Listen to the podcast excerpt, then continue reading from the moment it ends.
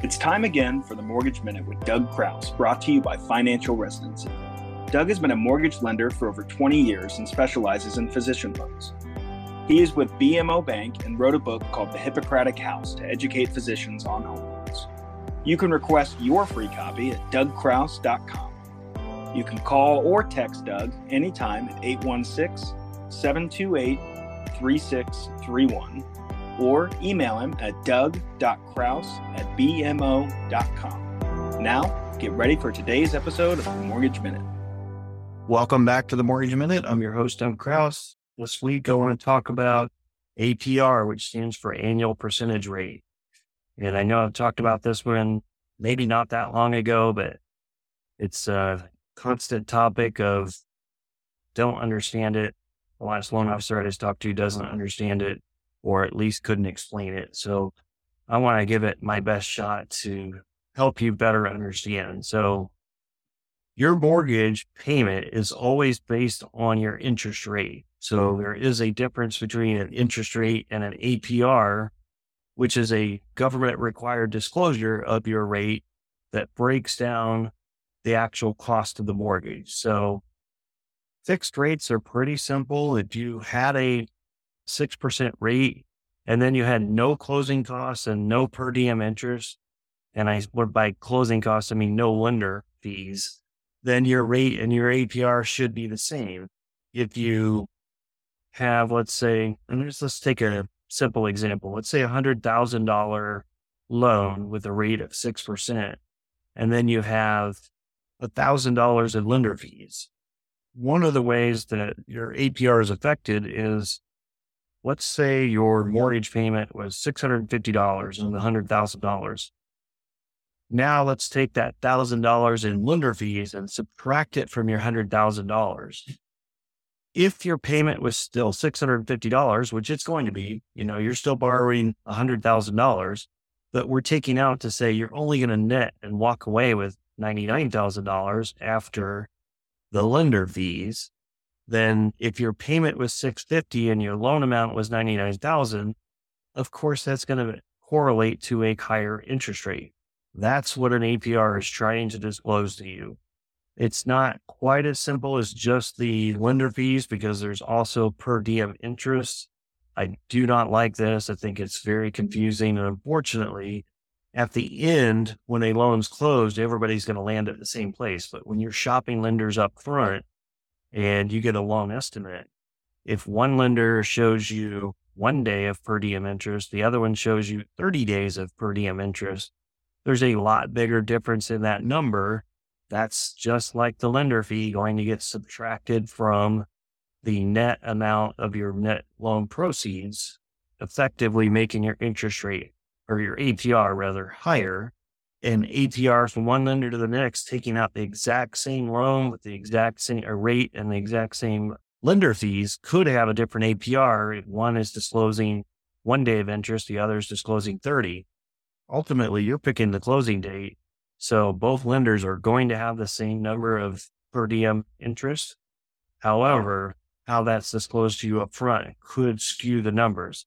Not very much. So I don't think it's a big deal. I think they should either regulate and say every lender has to disclose it with one day or 15 days or 30 or whatever it is. But to my knowledge, I think on an initial estimate, they can disclose it however they want.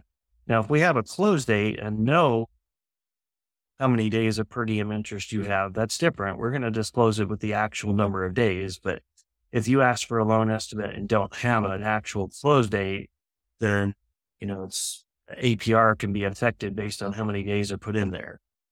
So looking at adjustable rates, this becomes much more complicated. And the reason for that, same principles in effect here. However, it also has to take into account that your future interest rate is going to change. We don't really know what that's going to be. So I'm going to take an example of a adjustable rate mortgage that starts at six today, and then you're seeing APRs of six and a half or six and three quarters. Well, generally speaking, the closer the APR is to the interest rate implies that the lender fees are relatively low or The, lo- the closer the two are, the lower the lender fees. Adjustable rate mortgages throw a little bit of a monkey wrench into this and the fact that we don't even know what the future rate's going to be. So all we can do is use what it would be if it was changing today. So let's say the future rate for years eight through 30, we're going to be six and three quarters. Now the APR has to take into account that thousand dollar lending fee, the per diem interest that we're utilizing, plus now it's going to average seven years at 6% your start rate and 23 years at say six and a half or whatever that number is. So that really muddies the waters. And a year ago, the indexes were so low on adjustable rates that let's say you had a seven six arm or a seven more arm that's starting at three or three and a half percent. And then they had such a low index that after you added the margin to them, the rates on years eight through 30 were actually going to be lower. So the APR in an arm at that point was really low compared to the interest rate. I mean, could actually quote rates that the APR was below the start rate.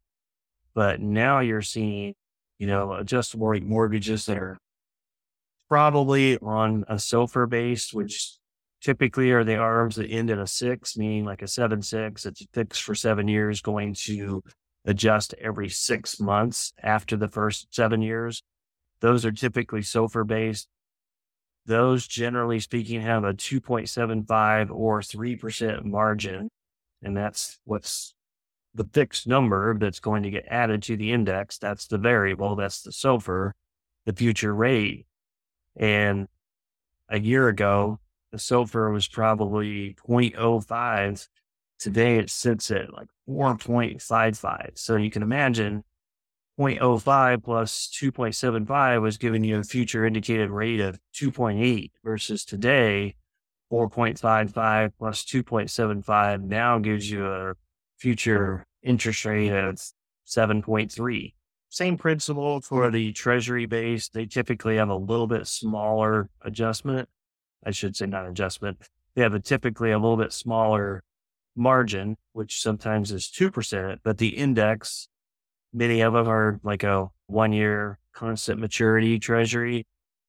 And that, that number is probably in the plus five range. So add two points to that is what most of those have for a margin. So they're also adjusting into the plus 7% range. So that's why you're seeing on adjustable rate mortgages APRs that have a big spread. It's not necessarily because there's big discount points, which takes me back to that fixed rate example. That was assuming lender fees were very close. Again, my example of $1,000 or $1,150 does not take into account the fact that lenders get credits. I don't like this either. Like my bank gives a purchase credit and it ranges from as low as $800 to as high as $2,000 they don't actually take that into account because if they mm-hmm. did, the $2,000 credit against $1,150 lender fees is negative $850. And that's what's really happening.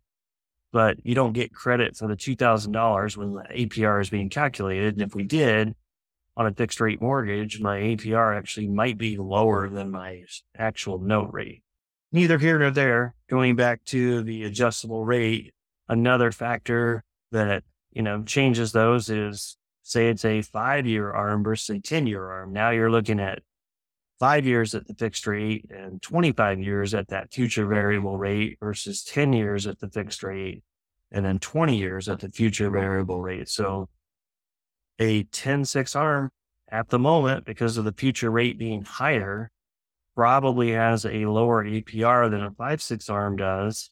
And again, that's because the five, six arm is say five years at 6% and then 25 years at a plus 7% rate versus the 10, six only has 20 years at the plus 7% rate. That rate is really to be determined. You don't really know what it's going to be because it has the limitations that the caps put on it, but you don't know where rates are really going to be five years out, other than it can't go higher than the worst case pricing, which generally speaking, most of them have a cap of your rate can never end up more than 5% over the start rate. can't blanket say that's true of everybody, but that's generally the way the market works. If we weren't talking about doctor loans, then PMI would also affect your APR. But since doctor loans don't have PMI, not really factoring that in. So anyway, I hope that helps uh, better explain APR and feel free to reach out to me anytime. You can find me at dougcrouse.com. You can also reach me at 862 Doctor Loans, 862 375 6267. And appreciate you listening. We'll talk to you next week.